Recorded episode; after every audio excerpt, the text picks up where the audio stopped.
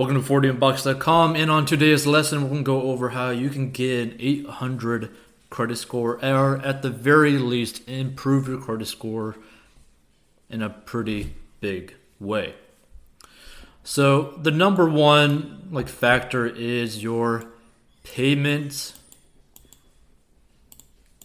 history. Right?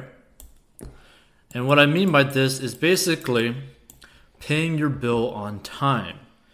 Like the more you pay your bill on time and also just never pay late, the better credit score you're going to end up having. Now, the other factor to having a good credit score is the credit utilization, right? The CU. And what I mean by this is basically how much of your credit limit are you actually using? So never max out your credit cards or your credit limit. Never max out, right? Because this will cause you to pretty much never be able to get the 800 credit score.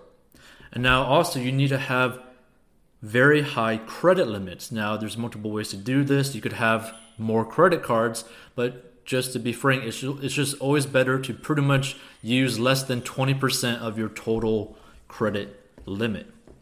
Next one is the credit history length.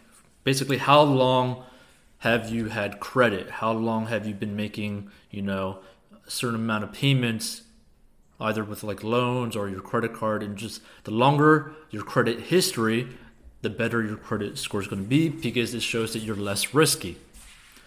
Now, the next thing is the total number of lines of credit. And now this proves history of the on-time payments. Like it basically improves the amount of like data for basically credit card companies and just credit companies, basically showing that you are able to make on-time payments in multiple different facets of credit. Now, basically, the uh, last thing that really affects your credit score but this can also be pretty big depending on when it happens, is your credit inquiries. Like how many credit inquiries do you end up having?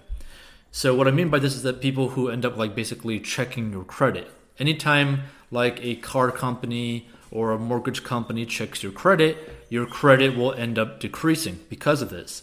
So a good rule of thumb is basically never try to buy a house or like get a loan for a house after you just bought a car with a loan because your credit score would just have basically dropped a pretty good amount just from that because you probably shopped around for different cars so different companies or car companies or bank banks basically did different credit inquiries so that dropped your overall credit scores so don't try to buy a house obviously with a mortgage just after you've been trying to buy a car with a loan so hopefully this lesson was pretty helpful to you Subscribe for more lessons like this and go check out the personal finance playlist or basically playlists about these sort of lessons to basically help unbox your life in a monetary way.